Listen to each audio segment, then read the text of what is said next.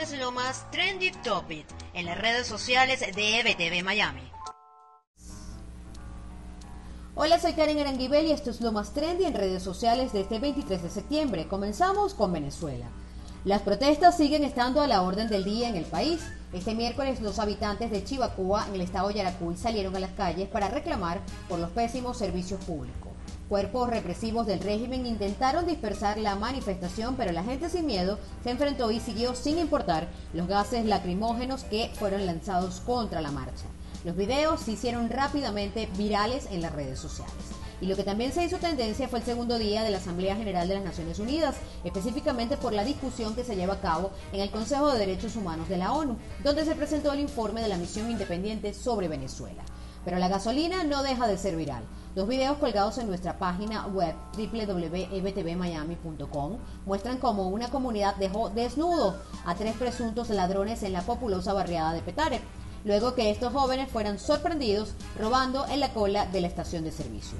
Mientras tanto, en el Zulia, un video sobre una nueva manera de refinar artesanalmente el combustible también ha dado mucho de qué hablar. En Estados Unidos, la muerte de Rob Warrior, salón de la fama de la lucha libre en esta nación, se convirtió en lo más comentado.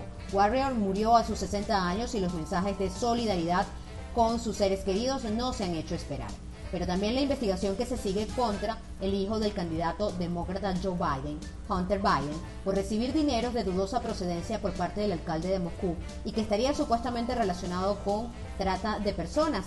Datos que fueron colgados por el senador Ron Paul en su cuenta en Twitter también fueron noticia. El video que se viralizó rápidamente en las redes sociales en Estados Unidos fue el del vicepresidente Biden en una reciente entrevista a la cadena Telemundo, en donde respondiendo a una de las preguntas del periodista, se perdió en el teleprompter que no lo abandona y quedó al descubierto generando un sinfín de comentarios en las redes sociales. Esto y más en nuestra sección Rumbo a la Casa Blanca. Con esto finalizo este reporte y los invito a ampliar estas y otras informaciones en nuestro portal web www.ebtvmiami.com y seguir nuestras cuentas en redes sociales, arroba ebtvmiami y arroba ebtvdigital en todas las plataformas disponibles. Soy Karen Aranguibel y esto es lo más trendy de hoy.